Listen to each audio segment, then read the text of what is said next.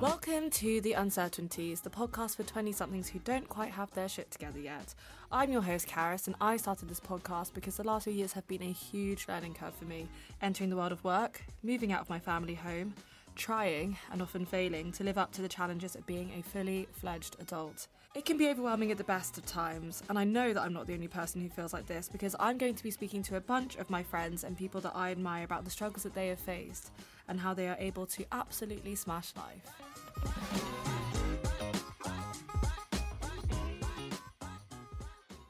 Today's guest studied at King's College London, completed a computer science course at Harvard University, and her company, Babes on Waves, has won a grant for the Clear Futures Initiative, been featured in The Guardian, Huffington Post, and BBC Politics. It goes without saying that she's got an incredibly impressive CV. However, Jasmine has been very vocal about growing up with low self confidence, self esteem, and internalized racism. Now in her mid 20s, she's the founder of Babes on Waves, the first diverse female founders club for the next generation of black and POC female founders, giving them the tools to build confidence in themselves and their brand. Through Babes on Waves, she launched the Bloom Together capsule collection, raising an amazing £500 for Sistah Space, which is for black female survivors of domestic abuse. More recently, she's announced an incredible partnership and campaign with Office Shoes and Converse London and hosted an incredible International Women's Day event, which was one to remember, with tons of incredible speakers, including the singer Ray BLK, amongst others. Her ultimate mission is to create a world where all women can champion one another and make their dreams a reality. When asked what her career has taught her in her life so far, she very thoughtfully answered that everything is always working out for you, even if you can't see it, which is a perfect sentiment for this podcast. So, Jasmine Douglas, welcome to the Uncertainty. Hi.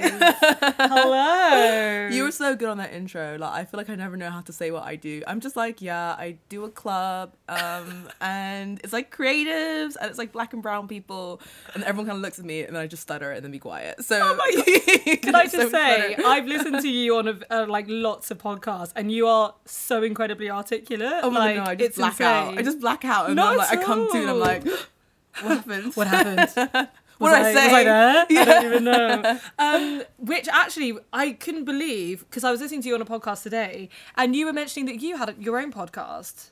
So yeah, I had my own podcast. Yeah. I did so a few happened there? episodes. I was like, I'm gonna do a podcast, and then I started it. and I was like, oh my god, this is so much work. And then I'm like, it's, I was like, it's gonna be a series. I'm gonna do ten episodes, and I was like. Oh my god, three episodes in, it's too much. But I was like, like, I'm gonna do five episodes and leave it, and that's what I did. Oh, Um, fair enough. Okay, nice. And was it kind of centered around what Babes on Waves is now, or was it completely different topic? completely different. Because I'm not gonna lie to you, girl. I did try and look it up on Spotify. I was like, as soon as I heard it, I was like, where is No, it? No, I like stopped paying for like the like RSS or whatever it is Oh, ages ago. okay, fair enough, fair enough. Um, it's on Instagram though, actually, still the account. Oh, is it? Okay, Um, nice. But it was like pre Babes on Waves before it was born. Mm-hmm. Um, and it was called um, How's Your Business? And it was basically a podcast highlighting like really cool jobs. So we interviewed, say we, it was me. I interviewed like, I always say Me, myself, we. and I. Yeah, me, myself, and I interviewed like Princess Diana's like feng shui consultant. Wow. And then it was like paranormal investigators, aka like Ghostbusters. Um, Oh my god, that's sick. Yeah, just like people How with the hell did you get um, Princess Diana's feng shui? I don't even know, man. I think I was just like, like, how I would you even think to find that contact? I was just like sat sitting and I was thinking, hmm, interesting jobs, and I just did loads of googling, and I was like, interesting careers never heard of, and then Yeah. I saw Feng Shui consultant, and I was like, what is that? And then I was like looking it up, and he was really interesting actually.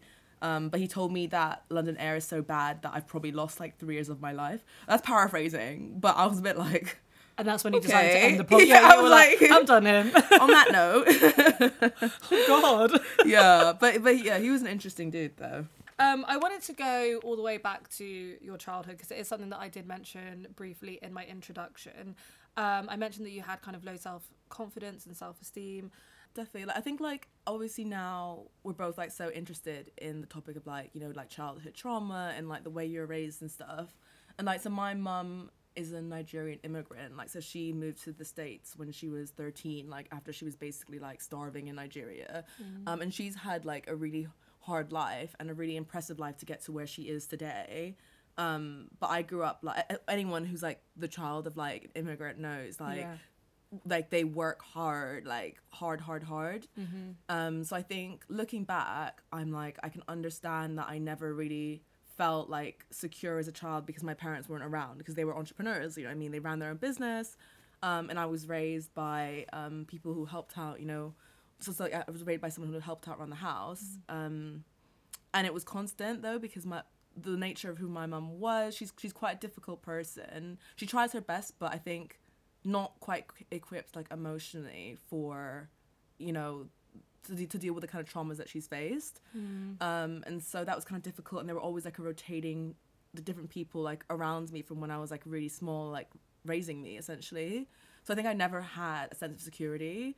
Um, and coupled with the fact that like we moved around like loads, like when I was a kid, which was amazing because, you know, I grew up like in Bangkok, the Caribbean, like New York, like Wow, because I was thinking you have such an interesting accent, so I actually did want to know where you're from. So are you? Because you went to school in Shrews- Shrewsbury. Yeah, so- yeah. so I was like, was is that the accent of Shrewsbury? I was like, so because it kind of feels like it almost has like a little. Is it maybe like an Irish like lilt to it or something? I get Irish a lot. Like, yeah. So I people- was I get wondering if you were from from from the Ireland. Yeah, I get Irish. Yeah. I get um Bristol. I get Yes, I can see that because it's the R. I think. Do you think? Yeah. But it's just um I don't even know. I guess it's, the, it's like the international school accent. From Yeah. Like so, I was born in New York, and then I kind of grew up between the Caribbean and Bangkok, and I went to an international school in Bangkok, Oh wow. and then I came to England for boarding school when I was like thirteen. oh Um, wow. Okay. So, okay. That's really interesting. Yeah, so like all of, which was obviously amazing. Like we Mm. traveled so much, and that was like an experience that I wouldn't want to give back, but also meant that I was also like super unstable. Like I felt quite unstable when I was younger, and Mm. All the cultures are quite different. Um, so I, I went from like the Caribbean where I was considered like, you know, what I mean, like almost like white, Yeah, yeah, and then in. Bangkok it was like, you know, what I mean, you're too dark, and then private school, boarding school, then there again it's like, yeah, you're like, you're what are you? yeah, yeah, I can imagine that um that whole sense of like not only personal identity but like cultural identity For must have been really really difficult if you're like constantly moving around and feeling and also just being a kid like the one desire that you have is just to fit in isn't it? So like kind of feeling as though you're always having to like slot yourself into these different cultures must have been really really like hard at times for sure.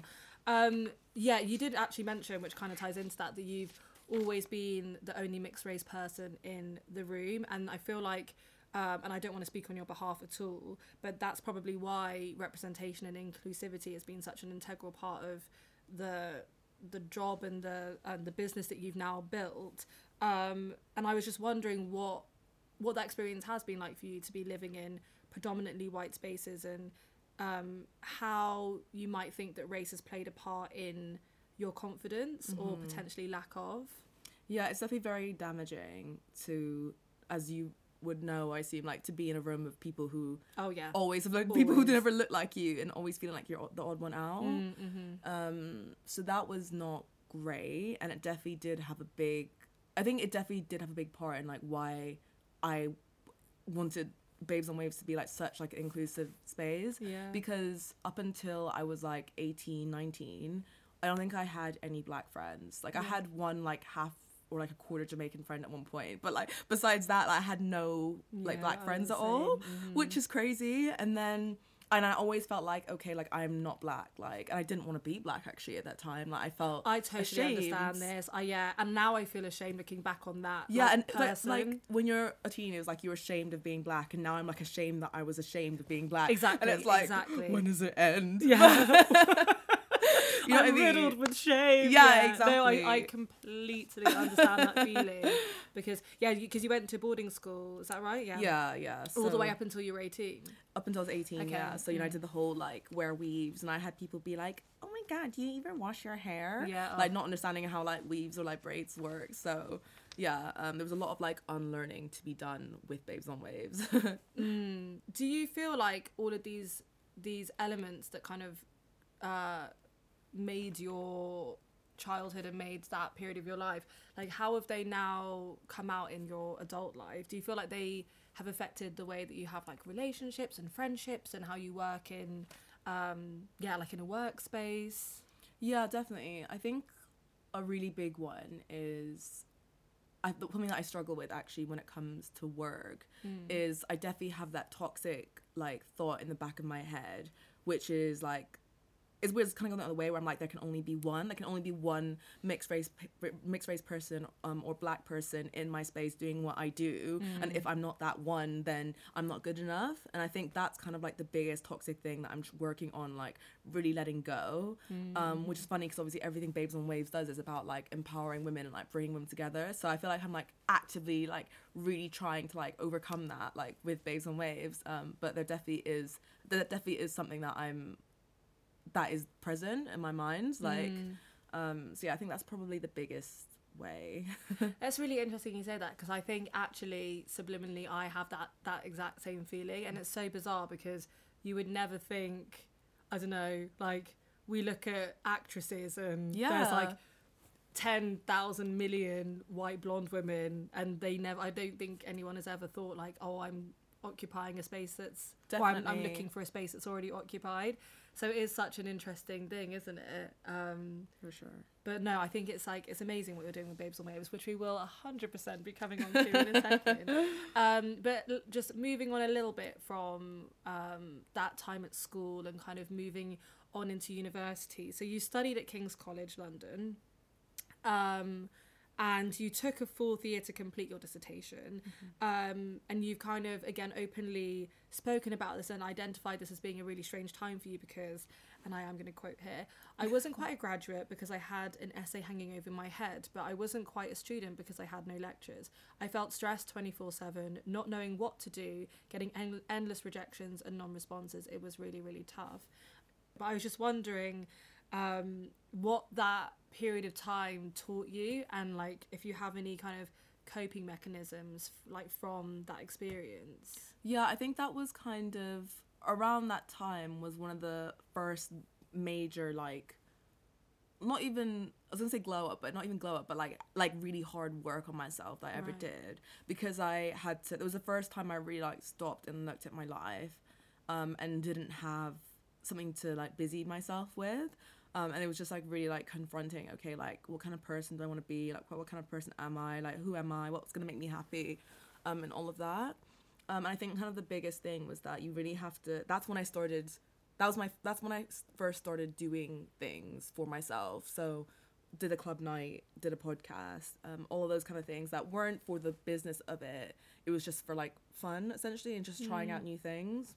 And I think like the base kind of takeaway is that like in life like no one's really gonna no one's gonna hand you things um and you really have to go out and make your own opportunities and even if it's not like the dream thing in alignment like, like you know what i mean i've always had like literally like three jobs at once like i've always done since i like i turned 18 like i've always done you know, I've had like temp jobs and then I would work at weddings on the weekends and then I was a club promoter for like in Mayfair, which was the most toxic space ever, by Oh, the way. God, Would not recommend yeah. that. But, but you know what I mean? I was always like, from when I turned 18, I was like, oh my God, I have no idea what I'm doing. Um, I'm just going to try everything. Yeah. And probably took on too much. But yeah, I think creating your own opportunities is like the number one thing that has kind of, I learned and has like really stuck with me. Yeah, totally. That's really interesting. Um, do you feel, having spoken a little bit about your mum, do you feel as though this kind of, and actually both of your parents, that entrepreneurial side, do you think that came from your parents and that work ethic and like seeing them and, and, and aspiring to be like, or do you think it was almost like a kind of, I don't know, like um, an inherent thing that was like passed down to you? You're like, oh, I've got this like kind of entrepreneurial spirit because it does take a very specific type of person to do that and have that kind of drive in and in them. Definitely. It's a really interesting question um, because, like, you know, we both kind of said, like, before I was, like, when I was still at school, I didn't really do much because I didn't want to be, like, the odd one out. So I would just do what the crowd did. Right. mhm. Um, and I would, like, and my mum was like, you need to do this. I'm like, no, I don't, or whatever. But um, I think my, that kind of, like, and I, I think, okay, I think if we're getting to the root of it, I think what a, a lot of what drives me is actually the feeling of not good enough, being not being good enough, and that is what pushes me to like, you know, do so much more because I'm like, okay, well, I need to like make up for it in this, this, and this way, which isn't like healthy at all. Um, but I think before, when I was younger, it was that was channeled in different ways. And then kind of when I had that period of like, what what am I doing in my fourth year? Like I have so much time and uh, I don't know what direction I want to go in. I think that's when I learned to like channel that energy in a more productive way. Where I was like, okay, like sometimes I think it's actually very hard to change that to transform that baggage that comes from your childhood. Um, I, th- I don't think we can always get rid of it. It's about like accepting it and saying how can we di- redirect it into something that actually serves me rather than you being a bit of a slave to it. Mm, Um, totally. Yeah, I feel like that did not answer your question. So something that you were uh, talking about just there that actually reminded me is having gone to this boarding school for so many years, it's like seven, eight years of your life, which you've already mentioned was very predominantly white, and then making the active decision to move to King's College in London and being in this kind of very like metropolitan city with that's very like multicultural. Um, what was that experience like for you? Did you really enjoy the fact that suddenly you were in this space that felt really kind of colourful and vibrant and loud and that you were able to really tap into lots of different cultures Yeah, absolutely. So, um, I moved to London um, by accident. So actually, like, my friend was like, "Hey, um, take a gap year." About two weeks before I was supposed to go to Bristol, actually, and I was like, Oh. "Okay." And then, Oh, how easily persuaded you were honestly, I mean, so much enough. stuff in my life has been like this. I can't even like go into it. Like, it's just, it's just, I need. I'm so much more intentional now, but back then I was just like, okay, um, Sure, yeah. so it was like an, ac- an accident, and then I moved to London, and then he was like, "Oh, come to Kings," and I was like, "Okay," and I literally dropped out my place in Bristol, like, and I was and then reapplied to Kings. Um, so it wasn't like a Wait, conscious. sorry. What was the timeline of this? Because if I knew it was that easy to get into, not easy, sorry. But you know what? Wait, so hold on, hold on, hold on. So you, so how, wait, so you were going to go to Bristol in September. How close to that happening were you like, actually, I'm going to do a gap year? Literally, so so July I was like au pairing in Spain, and then that. And then I was like texting my friend, and he was like, "Why don't you just like take a gap year? Because I'm taking a gap year." And so literally, like by like mid August, I was like, "Okay," um, Right. and then you know cancelled my place. Like literally, it was like two weeks or something before I was supposed to like you know move into halls and that Oh, kind of And did you completely cancel or did you do the like classic like defer? So I deferred, Right, and then it was like three weeks into living in London that he was like, "Why don't you just stay in London?" And I was like, "Okay," and you know, what I mean, and that, but that was like how like malleable I feel like I was, like not in a good way. I think that was I would, I would kind of that was when I didn't really know who, Who I was and what I wanted, and I just kind of like went with yeah. you know what I mean? Like either I went to King's, um, so I had to like get I got accepted in like a different subject um, Right. because they there was any space through whatever for the for for the subject I wanted. Mm-hmm. So I went on a different subject with the intention to change, and even then for six weeks I had no I didn't go to any lectures. I didn't have a subject at King's. I was just like living the fresher lifestyle and then my like flatmate in my halls was like why don't you just do philosophy and i was like okay i'll do it with you so like that's, how i ended up at king's doing philosophy so you, when you moved to London and you were there for those three weeks, were you already in student halls? Oh no, so that was the, my, the start of my gap year. So I was just like living with Oh. my friend, and we were just like going out Oh, every okay. night. And I was like, London's sick. oh, that was great. um, but yeah, looking back, it was great because I ended up in such like a multicultural place. yeah. Um, and then I realized, like the day that I, looking back, I'm like, the day that I really started like sit in my skin properly was I was going to meet um, someone who I was like kind of dating at the time and I didn't have like braids in or a weave in. I just went with my natural hair and that's something that I'd never done before. Like I'd never gone to see friends with my natural hair out like ever. Um, and it was like something that was massive for me because I was so again I'm sure Oh, you yeah, can no, relate I'm like I was totally ashamed of my hair yeah, like yeah, yeah. you know, Yeah. the first boy I ever slept with told me that he never wanted to see my natural hair because it would disgust him uh, when I was 15. So that was like what I was carrying around. Oh my god, that's And then- horrendous. Yeah, I mean, obviously he's like just. scum of the earth. Yeah. Fucking hell. Um, but yeah, I wouldn't, don't know if I had gone to Bristol, if I would have. Had that same experience. or- Definitely. yeah, yeah, yeah, yeah, totally. That's really amazing. Moving on from that that time and then thinking about creating Babes on Waves. So I've spoken again a little bit about this in the introduction, but Babes on Waves is a confidence building platform where founders can launch, scale, and grow their business, offering one to ones, talks, and workshops. And it currently has, I believe, around 150 members. Yeah? 150. including myself as of yesterday. Good research. I know. I saw. I was gonna say we could set up your profile after this. I know, yeah. I know. I wanted to have time to do it today, but I didn't quite have time, sadly. So I just wanted to understand, like, the journey for you creating Babes on Waves, which for me, I feel like kind of encapsulates uncertainty because it feels like it was lots of different ideas and it kind of landed on this. Am I right in thinking that it was originally meant to be a magazine? Yeah, so like- Yeah. I launched it as a magazine, and then I was like, "Oh my god, I really hate writing articles." I was like, "I hate this," so I was like, "Let's just pause and pivot." and yeah, it just became a club like super randomly. So, okay, that's amazing. so, did you like bring out an issue and you were like, yeah, not for me? Honestly, like I launched it with like six articles on the website, and I was like, "Woo, I'm done. I'm no more content, please." I mean, it is a lot. That Yeah. is, that is so a lot. And then, so, and then, how did you decide to pivot it into the entity that it is today? so it was like super organic. So after I did the, the magazine, and I was like, "Ooh, I'm not sure this is for me, but I don't know what I want to do next." Um, I I don't know if you've heard of Future Girl Corp, but No, it was I this kind of like no. platform that was about like teaching women how to build businesses. The time, they launched this pack, which was like. You know, like it was like 45 pages, and it was kind of like things to discuss in like your own Future Girl Corp groups. Um, and so I was like, let me just form my own through Babes on Waves. Um, and posted it on Instagram. I was like, anyone want to get together once a month and chat through our business ideas? And 10 women basically all wanted to do it. So once a month we'd meet up at like WeWork or like a, any workspace, whatever. And I would like literally just like prepare a presentation, like go so overboard on like a, a lesson in this kind of pack, but like so much more in depth. And we would just meet up and discuss it. And then it got to the pandemic, and I was like, um, day job life is not for me. and I was enough. like, guys, what do you think about paying a membership fee? We can use that money to hire like a person who knows what they're talking about to run the presentations instead of me. And they were like, yeah, cool. Um, and then they told their friends, and then they wanted to join. And then literally like by that was May 2020. So 2020. it really was very like word of mouth. actually, Yeah, it was literally kind so word of mouth. That's Yeah. amazing. and yeah, and now it just kind of literally just kept growing and growing. And I was like, okay, let's do this properly.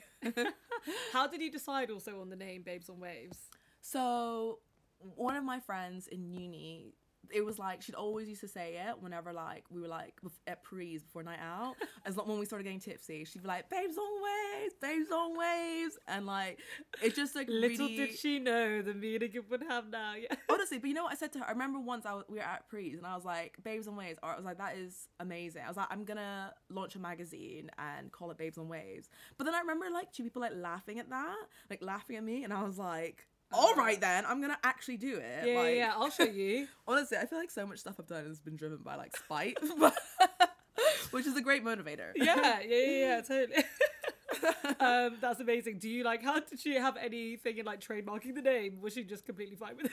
yeah, she was just fine with it. Like, she was like, "I'm your inspiration." It's probably like Julia Foxing right now. Like, um, I'm I'm the the- muse I'm job. Babes yeah. um, and then you said that you launched it in 2020. Um, 2020 being obviously one of the weirdest years of everyone's life. So I feel like um, did you did you launch it before or after the lockdown? literally like month one of lockdown. Well, Oh, well, wow, May okay. May 2020. When was lockdown? Like March. So a month after. or a month something. after. Okay, so I'm just wondering, was there ever a concern about creating this community whilst the world was in a lockdown, or do you actually feel that because uh, we were so kind of insular and isolated that actually it kind of almost benefited to create this online community? I don't think we could have we could have created what we've created without like having that to be honest because um which is obviously like an incredibly like privileged thing to be able to say um but i think people were really really craving that like connection Yeah.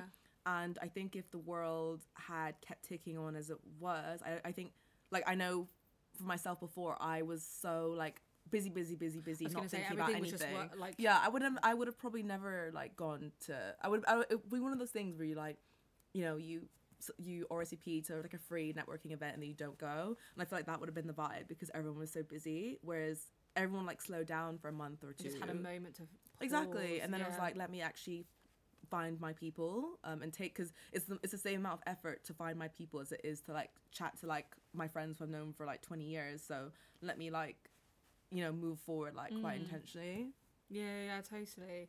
Obviously, 2020 was also a period which will, I think, forever go down in history as like one of the biggest race reckonings of our time. I feel like the conversation around race just overnight completely changed, um, and diversity and inclusion became these almost like buzzwords that everyone was constantly using. So I just wondered for you, um, because also you're you're well, you had launched by that point um, a business that really kind of speaks to that and speaks to women who are you know POC and Black brown women. Like how I don't know. Do you feel like that was all quite overwhelming at that time? Like how do you feel as though the BLM movement kind of impacted you and Babes on Waves? it's hard because in a way when all of that happened i kind of didn't really engage because you know i mean? Just because all of these like non-black people were like oh this stuff happens. You know we've been dealing with it. Yeah. with racism and everything that comes with it for so long. So i mm. kind of even found it like i was like i didn't really want to i felt like a lot of people were kind of looking for comment and i was like i don't really want to comment yeah i was like right, because mhm. this is not new to us um and just because it's new to you i don't feel like i have to like do a whole thesis on instagram or whatever about Mm. whatever i think i did a, did a post about it um people caring about blm shouldn't have been sparked by such like an, an awful thing like it like it shouldn't take that happening for Yeah. people to give a fuck Oh basically god, definitely. um, but you know, the, that's how the world works, sadly. So if anything, I was like, okay, now that people are like listening and paying attention, I'm just gonna like use this moment to like really, really like put the platform through and like all the POC, like all the black babes, like I'm gonna use this moment to try and like really platform them because people are paying attention. So this is their moment to like shine. So I think that was like helpful in that way. But yeah, it's hard. Um, it's really hard to say because I think it's just quite a draining. oh my god, it was. it's trying to find the balance. And I've yeah, I completely agree with you. It was like one of the most exhausting periods I think of of my life was like trying to just like navigate that and the conversations and like being in a workplace. But you know, I, I also feel like it's important to focus on the positives. Um, and I think there is a lot of opportunity for black, brown, um, POC babes. Like I really think there is, and it's just a matter of like access and finding it. Um, but yeah, but also I've been told before, like when pitching to press, like, sorry, we've just done an article on a black community. Um, so you know, no interest. so it doesn't feel good when you're tick box. I was about to say it's that box ticking quota that I feel like Yeah. just we need to completely abolish because it's so frustrating. definitely. I hate it. Um, and then obviously you went full time with Babes on Waves in was it June of 2021? I think what, what year is it? I'm like it's 2022. So yeah, last year. yeah, so crazy. Yeah. And how was that step for you? Was it overwhelming at all, or do, did you feel like it was the right time? You were all set. Oh my god, it was so scary. It literally took me so long. But you know what? Like, so I started my last job in August 2020, and then I, when I accepted the offer for that job, before they, so I had the interview, and then I was saying to my boyfriends for after, I was like, oh, I was like, I'm not sure how it went, but actually, like, I think I'm gonna do Babes on Waves full time. I don't think I want a job. And then that evening, they called me and gave me the job. So I was like, okay, my salary. Yes, Hi, yeah, high adult salary. So Give me that money. yeah, but like my gut instinct was that I didn't want um a job, and hopefully none of my old coworkers are listening to this. but uh, and I was right. Like from the minute I had my first day, like everyone was really nice, and it was a really interesting company. But I just felt like I was being torn away from like what gave me energy. Um, and It's so difficult as well to motivate yourself in a space like that when you're just your attention is completely elsewhere. it- it's really hard Yeah. to to to start a new job and give your attention to that and also like give attention to your like growing business Mm. um and so i kind of knew basically from day one that this wasn't really for me um but i gave it a go um and then about six months six months after i was like okay i'm just I, I need to leave because it isn't It's working out. working, I felt like I wasn't honoring the day job. You know what I mean? And I was like, That's someone else could use this and like really like grow in this role, and you know what I mean. And I felt like I was taking opportunities away almost from someone Mm, and you're else. like doing kind of everyone a disservice at that point because exactly. you're not giving the company your best, but you're also not giving yourself and your business the best. So then it's like you're it's kind of a lose lose situation at that point, isn't it? definitely. Which must be really difficult. Um, and it's Babes on Waves is, is an amazing place. It's an amazing um, community of, of, of women and inspirational founders. So I was wondering for you, are there do you have a particular female founder who has been like incredibly inspirational in your own work?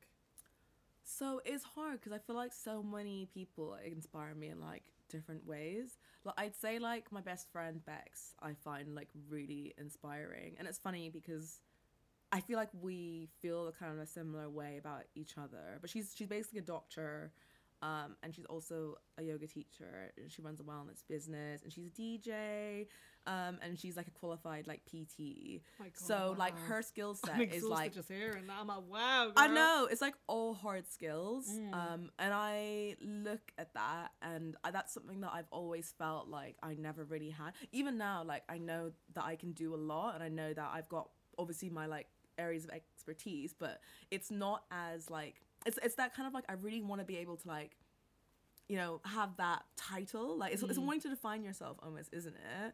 Um i just find it really really inspiring um the way that she kind of like really and like these are all like spaces as well that are like really underrepresented by like like black and poc groups. So yeah, i find that really inspiring actually. I love that. Oh, I like that as well because um, a lot of the time when you ask people who inspires you, it can be like someone who feels very far removed from you. But I think actually, it's just really nice when the people who inspire you the most are the people you surround yourself with. I think that's definitely the case. I think I de- 100% get the most inspiration from people like in really close proximity um, because I try not to look at, I think it's that competitive streak in me. I try not to look at people who are like, you know, who I see as more, way more advanced than me or whatever because I just feel like the nature of who I am, I then get into a very self negative self-talk space and i feel like you never really know what's going on in someone's life. You might be like oh my god they have all but you don't know like what hardships they've had and stuff. Whereas my friends around me i'm like they have done this thing despite this happening despite that happening. And that's what i find really inspirational is like the mm. resilience of it all rather than like you know being on some like checkbox list or whatever. Yeah, no, I totally agree with that. Um, something that I noticed when I was kind of going through your social platforms and things was the phrase working for exposure. So I think this is something that is really prevalent in especially the female and especially the, the POC space um, and actually happens on all kind of levels of success. So we might remember in 2020 when the actress, actress, sorry, and comedian Tiffany Haddish told Variety that she was asked to host the Grammys precast um, ceremony and had to turn down the gig because the Recording Academy expected her to work for free in return for good exposure. Lol. and I know that this phrase "working for exposure," um, yeah, you've kind of spoken about it quite a lot on your social platforms. So I just wanted to ask what your genuine thoughts are about this, especially when you are a newbie who is trying to establish yourself in an industry. It's in- that's so funny. We've literally got um, a post coming out about this next week, like quite a long post about it. Um, because maybe unpopular opinion, but I do think working for exposure. It, I, don't, think it's the evil thing that is it's made out to be. I think if you're established and you've got a platform, like, come on, like. Like you need to get paid like that is so true but i think like when you're a newbie like i think especially like being a business owner now myself and stuff and like looking at interactions with people i do think it's not even about it's not even about like exposure itself it's basically i think exposure can lead to like really great things happening. And sometimes if you, if you don't have that experience it's better to have that than not nothing at all. Um, and I think we put too much pressure on ourselves to like get paid, you know, and get the 10k month and stuff. And I had I felt so bad for so long that I wasn't pulling in these like and I'm still not, numbers. but disclaimer. But you know what I mean? I was like, why am I not earning 10k a month? Why am I not getting paid 1k per job? Like all these other people who say don't work for exposure seem to be getting it, and I almost felt like really like guilty if an exposure or- came up. Uh, I'm sorry, if an opportunity came up and it wasn't paid, I felt like I was doing myself like a massive disrespect if I had if I accepted it. And I just think it really depends on like what the case is. If it's working with a brand that you know has like a big budget, then Yeah, like massive pockets, and then Yeah. yeah. oh no, but yeah, we don't need to pay you. then that's, whole diff- disrespectful. Yeah, yeah, yeah. But if it's like a collaboration that makes sense for both of you, or you know something that you can really like leverage someone's platform, you know what I mean? Like then there's nothing really wrong with it, and I don't want to be made to feel bad about like accepting that kind of opportunity. No, I totally agree. It's actually really interesting you say that because yeah, the dialogue around that has like really shifted and yeah, it has since then become this thing that is yeah, like if you're not getting paid, then you're undervalued. Yeah. Um and like yeah, it's difficult because there are definitely um you know both arguments hold up and have their own like um gravity to it but yeah i guess it's just about finding that line isn't it because Yeah, it like depends what the demand is. Like if someone's asking you to do like a full time unpaid internship, like that is not worth exposure. Like I'm sorry, that's that's like theft. That is like yeah you know what I mean? yeah, That yeah, is hard slavery. labor Like, yeah, like, yeah. like you're working. You know, you know it, it is like if you're working. Like I remember my first like thing I ever got um job I ever ever had was when I first moved to London and it was working 9 a.m. to 6 p.m. unpaid. I, I lasted three days and I was like because I was doing waiter shifts in the evening to pay my way and I was like God. I need to sleep. Like that is just not okay. yeah no that's not Um, okay But if it's like, you know, what I mean, what if a dream opportunity comes up working with someone you really admire and it's, you know, assisting on the day and it's like unpaid for a few hours, like personally, I would accept that because you never know with the connections that you make on the day, like where that's going to lead you. So it's just like, yeah, taking it's it really yeah case exactly. by case. experiences can be invaluable actually and they might not have a price on them. It's just like yeah having the opportunity to meet someone or make that connection can be much more valuable than like you know getting a hundred quid or whatever it might be. So that's yeah i totally agree with that. Um and then going back onto what i think is almost the thread really of like what defines you but also defines your brand is the topic of confidence i feel um, so i wanted to talk a little bit about imposter syndrome and also um, burnout because actually the topic of burnout is kind of how we connected because Yeah. um, it was maybe like late last year wasn't it it was like around november time and you did this like really really refreshingly honest um, like ig like chat where you were just being really honest about the fact that you were feeling incredibly burnt out you were really struggling to like um, celebrate your wins and and find like positives in the business and um, yeah just finding basically everything incredibly overwhelming. And it really really resonated with me and i'm sure it resonates with a lot of other people as well. So i wanted to kind of talk a little bit about these issues especially because you are um, a solo founder because something that i've had quite a few founders on recently and they're all co-founders. And i think one thing that i always ask them is like you know the um, unpredictability of a business like how do you navigate that? And time after time that answer is always having a co-founder by my side because every good day for them is a bad day for me and vice versa. And that always seems to be the answer. And so i'm so intrigued in understanding like the just unbelievable like resilience and tenacity that you must have as a solo founder um to like how be able to talk yourself out of what can be you know like the, the dark days and like the doubtful moments that you might have which obviously everybody has but like how do you navigate that time and how do you navigate like imposter syndrome and and all of those kind yeah, of definitely. I- trickier parts I mean, I think in place of like a co-founder, um, I'm lucky in that I have the community, and that's literally what Babes on Waves is for. So if I'm feeling really anxious or really, you know, burnt out or really depressed or whatever, I'll just post in that, and I'll be like, "Oh my god, I feel so depressed, guys. Does anyone else feel this way? I feel I'm not really making progress." Um, and then like you know like five ten people will comment and they'll be like yeah same like and then you just kind of realize that you're not alone in it yeah that everyone's having a similar journey to it, exactly um so i think that's really helpful but then at the same time being a community like leader is also like a massive and i was reading an article about the burnout you experience as a community leader or manager and it definitely is it, it definitely does contribute to burnout because I know I, I feel because I like to have like a direct um I like to to know every single person coming through the space. So I'll speak to generally speak to every single person who comes into Babes on Waves and I know I know what I know the name of every single person and what they do at least um if we haven't had a conversation or whatever. But with that obviously like it's like 150 people and it's like it's just a lot and i feel really like responsible. If i see someone post and they have a win or they're having a bad day i i, I want to comment and i want to like make sure they're okay or send them a postcard or whatever it is and it's a lot because you feel like you i feel like i've got like 150 like kids even oh even my though you know i don't know that's like, obviously a really kind of condescending thing to say i don't mean it like that but, but you know what i mean like oh obviously Oh they're God, not children but i'm like you are like nurturing they're my family. Yeah, Yeah. yeah, totally, totally. yeah so it can be a lot How does that feel knowing that your like Babes on Waves is also growing? Like it's growing at quite a large pace.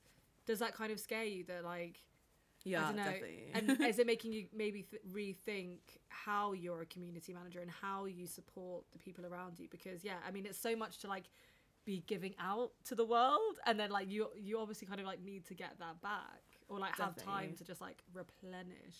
So I think like it's we've definitely had to change the way we do things. So for instance, when um up until the end or like November last year, when people wanted to join what we do is they they do a form and then we accept people based on, you know, um who makes sense for the space right now. And then I would do like I text them and then we'd like talk a bit and then we set up a call and then I have a one-to-one call and I tell them okay this is how it works you, th- you think it might help um, find out more about them and then based on that then you know I'm like okay at the end of it I would say okay cool I send them the link by message and then I'd like follow up and like you know and it was just like a long process it was like a long one a to lot of one one-to-one care. Definitely, which Yeah. is like I think I genuinely think that's why we've made such an amazing vibe in the community, and that's why it feels so different, and what I'm really proud of compared to like a lot of other communities.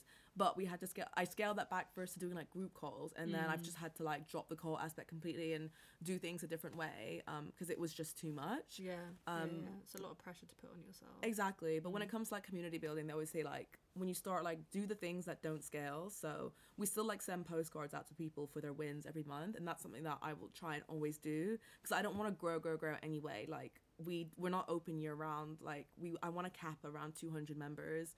And then just have it like, cause well, I, I probably need to think of a better system for like s- scale beyond that. But for now, I'm like, you know, I'm not too fussed about like growing huge. I'd rather like still know the name of every single person who comes to the space, and that's what's mm. important to me. it's really nice and refreshing that actually for you fundamentally this is all about like human connection and Definitely. community and all of that stuff and that actually yeah like success doesn't have to be 10,000 people in, in Exactly. Babes on Waves like it can just be a tight knit group of people who like genuinely want to support one another so that's really really nice Absolutely. Like in a in the least like arrogant way. I feel like if I wanted to grow, I I'm confident that we could have had you know what I mean, like a thousand people, members yeah. by now. Like I really feel like we could have, but That's that's, not not, your, what. like- but then the space would not be what it is today at all. and that kind of takes its USP away as well, Exactly, right? and then So then, it's then like- a new shiny space opens, and then yeah, it's just not not what you want. yeah and like when it comes to experiencing burnout is was the time that you spoke about openly in in november was that the first time that you've experienced it or is it Girl, I don't even know. It's just almost, it's just blurred into one big burnout. but i was just Um, wondering um like have you now what what d- to you are like the signifiers of like okay i'm approaching burnout and then like kind of going on the other side of that because i know that you had a really interesting conversation with is it josie from the sojo app oh yeah, Josephine. Yeah. yeah and you guys were talking about like the process of like kind of re-emerging after Yeah. experiencing burnout which i found really fascinating but yeah i was just wondering if you if there were any like signifiers on both sides that you think are quite helpful that you could share Yeah, I don't know. It's really hard because I feel like the word burnout is thrown around a lot as well. Yeah. And I always get in my head where I'm like, am I actually burnt out or am I tired? And I, I'm a really like, I need to be accurate in my head kind of person, like an overthinker, aka. and I don't know, like, I think I've been like properly burnt out before, but I don't know. I think it's just like when you start losing interest, stop losing interest. Sorry, start yeah, you start losing interest in what you you're doing, and it becomes really hard to like focus um on what used to like bring you joy. And I think that's kind of what I was experiencing. Like, every day was a slog. Like n- literally nothing. I was like, should I just quit? Should I just close it down? And I came really kind of close to doing a post being like in in our group being like I think I'm gonna shut this down. I spoke to actually a member and I was like I think I'm gonna shut this down um in a few months and she was like please don't do it. Um, and then I went on holiday and I felt a bit better. So, so I think it's like yeah. Always the answer. Yeah. Also having like sunshine and stuff. Why am I choosing to live in London? like I'm not tied to this place, but like a few of us actually in Babes on Waves are going on a group working trip I to Morocco. so nice. yeah, yeah. so I'm really excited for that. how long is how long will that be? Like So I wanted to go for like three weeks, um, but that's excessive, I'm told. So, so I think we're going for a week. Sorry, I mean, yeah, Yeah, nice, I- nice compromise. I yeah. was like, guys. so I went in at like four months, and they came back with like three days. Yeah. we, we met in the middle, and exactly. it's fine. I'm a very much an all or nothing person. Yeah. so- Fair enough.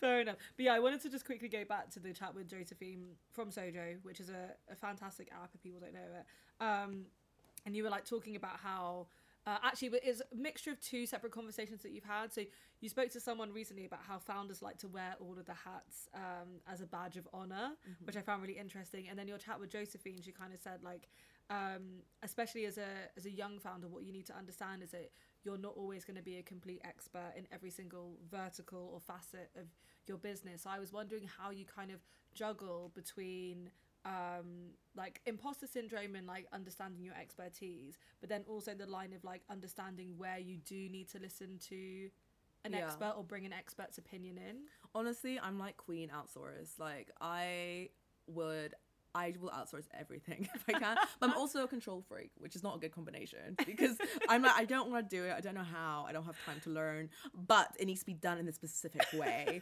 which I fully appreciate is a toxic trait.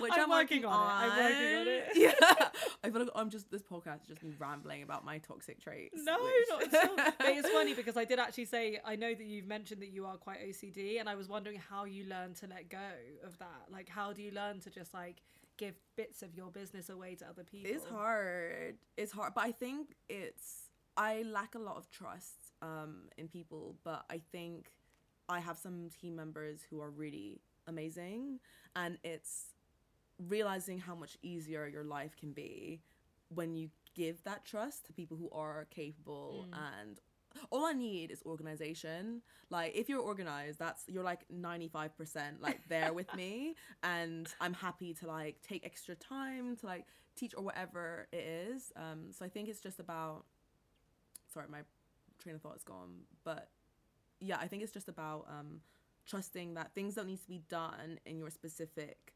vision like they can be done slightly differently as long as the job gets done and as long as you still feel it like it represents the brand um which is actually like those two criteria like actually leaves things quite like you know easy to fulfill Yeah, totally. yeah um, on the business proposal podcast, you discussed something um, that was the importance of goal setting and how you feel like it's really instrumental in making dreams a reality and how you mesh personal and work goals together. Uh, something that I found really, really funny was um, you talking about the Someday Island. You're Oh, like, yeah. the Someday Island. Everyone, everyone's on the Someday Island. So I wanted to know because you kind of said like, look, there will always be things that are on the Someday Island because we're all human. We don't, you know, we don't have not according not to Molly. Yeah, yeah, I was Ray, gonna say, or Kim K. Yeah, honestly. Um, but you know, like we we can't achieve absolutely every single thing on our list. So I'm wondering for you, what are the things that you think will remain on your sun or are still on your Someday Island? oh i don't even know because like i'm like straight away things come to my mind but i'm like no i'm gonna do it so so I you know like what i that, mean so yeah. i'm definitely in denial about a lot of things um The I'd splits? say- Do you think that's ever going to happen? Oh my god, you know what? Like that was on my to-do list for so long, and I used to practice like 30 minutes a day. Of I mean, splits. that's a good way to go because I I'm just um like in my head being like, yeah, one day I'll do the splits. I'm, I'm not I'm not even at that yeah, stage. I think actually yeah, the splits is a great example. Um, so that's just been on the back burner.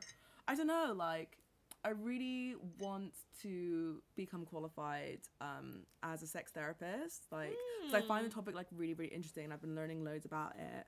But realistically, like, am I like like realistically, I'm like, okay, I don't actually want to work as a sex therapist. I just find it really interesting, and I really want to do the courses and stuff. Yeah. But I'm like, realistically, am I gonna take the time out to go back to uni Would, it, would it be a university course you can do? it Yeah, like so, a- so you have to go do university course. There's a foundation course that I was looking at, and I was gonna actually apply to to do from January to December. Yeah. Um, but it got left on the to do list, and it was too late. So now I'm like, maybe next year. But I'm trying to also remember that there's other ways to do things. That doesn't. I'm like, do I need a qualification? Because I don't want to Mm. coach people. So no, like I just want to learn about it, and so I can read a book and listen to podcasts yeah, like and go to there are ways to educate yourself. Yeah, exactly, totally. which take up so much less time without having the pressure of like it's got to be a hundred or nothing. Yeah, and also I wanted to ask you if you don't mind sharing because it can be obviously quite a personal thing. But um, in terms of goal setting, what are the goals that you've set yourself or like for your business this year?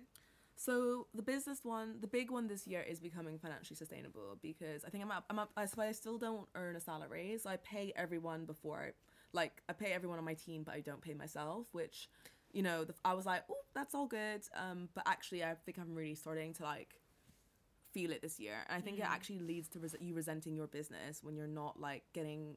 Obviously, I get so much from it, like emotionally, and mm, you know, mm-hmm. from my career, I'm learning lots of stuff, but.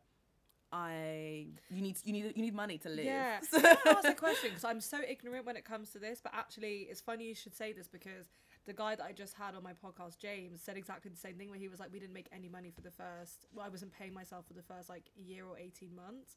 So how does that genuinely work? Because in my head, I'm like, if I don't have money, I'm not Yeah. paying my rent, or I'm not like able to literally like buy food for myself. So if you're not paying yourself from that, like I, I'm just like interested in how that works. Yeah, and like this is what people don't talk about. Like actually it's very common. I think I don't know anyone who paid themselves through their business before the first 3 or 4 years. Yeah, I think that's very common. And it's a combination of um, day job, which is what sustained me for the first bit of it, um, or part time job. I did like one day of my job part time, then I was like, no, I'm gonna quit.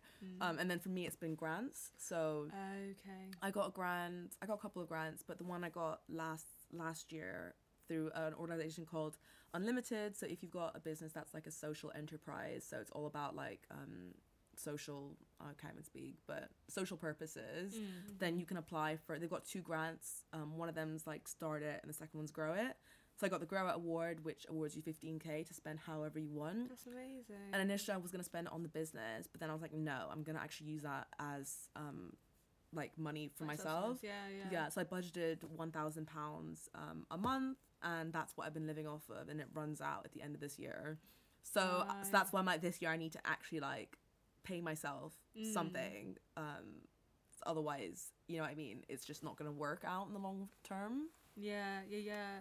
And does that um does that worry you at all? Yeah, definitely. I s- Yeah. like literally, I had like the most stressful hot shower yesterday. Whenever I'm stressed, I take a hot shower. But if you're really stressed, then it's not good because my heart was like pounding and I was like sweating and I was like, ah, the pressure. Um, yeah, you know what? I, whenever I'm stressed, I'm like, you know what will be so great is a hot bath. Then I get out of it, and It's literally I am even more stressed. Like I did it the other day, and I was like, I might be having a heart attack. Like my heart was literally like, exactly. It's like, why do people ever say that taking a bath is a good idea? It's a terrible idea. I don't I guess that's why people say cold water therapy. So Yeah, true. it makes a bit more sense to me now. very but- true. Yeah. Um, but yeah, I definitely find it like very, very stressful. Um, and it's something that I think about a lot. And it's like I said, I don't want to like compromise the values of Babes on Waves by becoming like, like I- I'm, I'm not gonna say I'm not numbers driven because I am in a sense where I set goals mm. and I think about money, especially when we're working with like partners and stuff. But yeah, I don't want to just be like, okay, let me just take in like 100 members to like cover, you know, my salary, and then Babes on Waves loses like the intentionality of the space. So yeah, it's something that I worry about a lot. Um, oh, Jasmine, it's been so lovely to chat to you and talk to you about Babes on Waves and everything that you've got going on. A few things that, uh, or the final things I should say that I ask guests of my podcast are what is the thing that you feel the most uncertain about right now, right the second? Right the second is definitely money because unfortunately you need money to live and do your passions. And right now I'm like, I don't know, do I just take it? Sometimes I'm like, should I just get a day job? I was literally looking at, at jobs yesterday. I was like, I could do this, but then I was like, but I'll hate it. So yeah, I think definitely uncertain about like the future in terms of whether Babes on Waves is like financially sustainable and whether it's gonna work out in the long run. Um, so yeah, that's definitely. I hope I didn't um, plant that seed in you. No, no, no. Like it's, it's, it's literally something I've been thinking about so much this week, especially because I just did, been doing my cash flow and I saw Oh, the God. graph like going down slowly, and I was like, Oh, we're no. doing well. Why is it going down?" And I messaged my accountant like, "Help, please." Help me. So we're gonna do a session, but yeah. That's- I mean, yeah, no, totally makes sense. And what is the thing that you feel the most certain about right now? The thing that I feel the most certain about is just like, I guess like just how much space there is to like meet amazing like creative like POC women. Like literally today, my day was full of like, I don't even want to say meetings because meeting sounds dry, mm. but for the first time like you know connecting with like amazing women running like really cool businesses who I just followed on Instagram and we connected that way. So I think like it's so weird to me now reflecting back and thinking okay like i used to feel like i didn't have friends in alignment and stuff there's literally now that i'm like there's not enough time to see everyone who i want to see because there's just so many amazing people so like if you're feeling like lonely in your life or like you know you don't have your people like honestly they're out there like um they're out there You've just gotta find them And that's really lovely of you to say. I'm just like thinking about. Do you ever like look back at yourself now and think about like younger Jazz and just be like, if I could talk to younger Jazz about stuff now, I'll be like, chill out, girl. But, th- but then I'm,